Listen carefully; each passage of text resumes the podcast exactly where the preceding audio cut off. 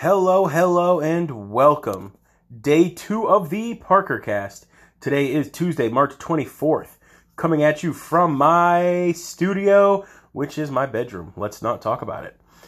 Today on the show, we will be discussing the poll question of the day What is Mr. Parker's favorite school memory?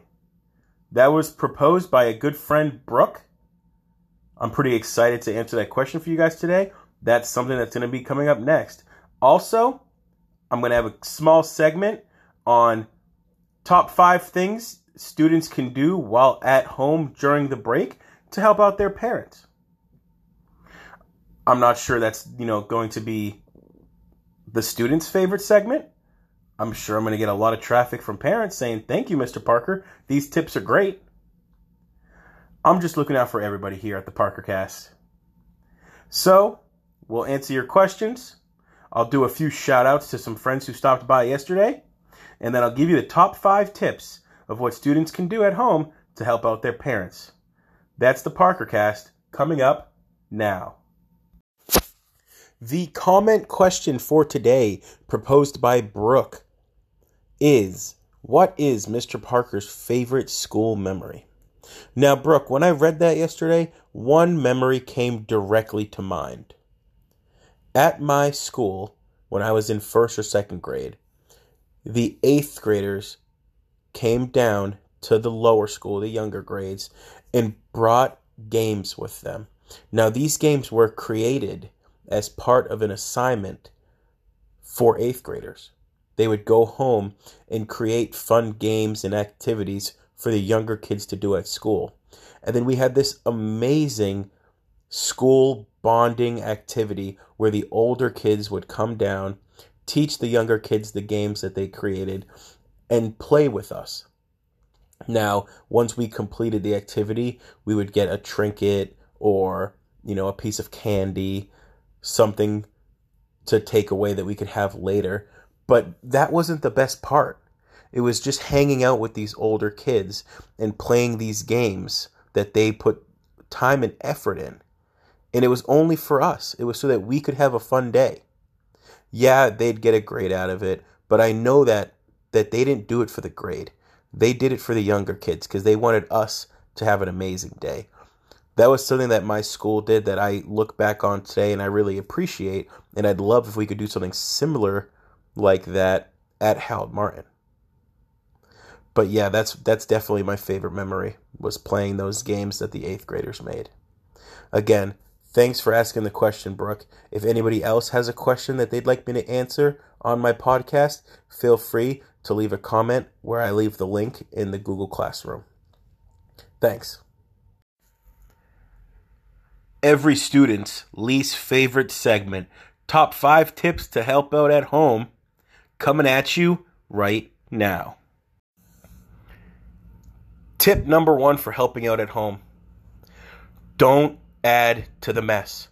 Anything you take out, anything that you use, make sure you put it right back where you got it. One, you'll know where it is next time. And number two, no one's going to have to clean up after you. Tip number two always ask your parents is there anything that you can do to help out? More times than not, they're going to say no but just you asking is going to brighten their day. Tip number three follow directions the first time. We talk about this at school a lot. If you're asked to do something, just do it. Tip number four control your body and control your mouth. You can get through all of your schoolwork have your class day end early if you simply keep yourself in control. Your parents will be able to work with you, it'll be more effective, and everything can get done quickly in a timely manner. Tip number five a personal favorite. Listen to my podcast. Yes, the Parker Cast, brought to you by Mr. Parker. That's not really a tip, but uh, you should still do it. all joking aside, those first four tips will be very helpful to you. If you do them, you can get through your school time much quicker and get into the second half of your day, which is the fun stuff. My personal favorite segment moving forward will be this shout out period. Again, shout out to Brooke for proposing such a great question today. Jackson, I completely agree with you. My voice at the end of the last Parker cast did sound quite silly. Jack Davis, appreciate you looking out, saying that it was a nice podcast. Sam Chapin, my friend, you came on with not one, but two comments. You said first that the podcast was good. Maybe you listened to it a second time. And you came back. What I meant to say was amazing. I got upgraded from a good podcast to an amazing podcast. That's some good stuff, man. I appreciate that. And to JC, hello to you as well.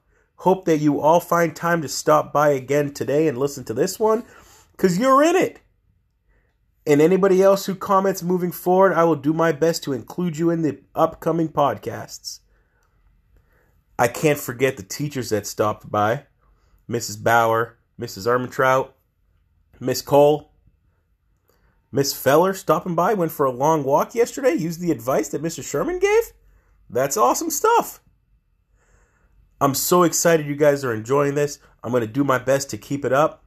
Hope that you enjoyed today's. It's only going to get better from here. Again, I thank you all for stopping by. If you enjoyed this, please leave a comment on the Google Classroom page where I left this link, the way that you got to this podcast today. Tell me what you thought. Leave me some ideas. Stop by and just say hi. Those who do these things, I will shout out in the next video. Anybody who has an idea, I will do my best to get to it. I want to give you guys content that you want to listen to. So tell me what you want to hear. If there's a game you want to play, tell me about it. I'll do my best to work through it because I want everyone to love this podcast. I hope to see you all tomorrow. Thanks again for stopping by. This was the Parker Cast.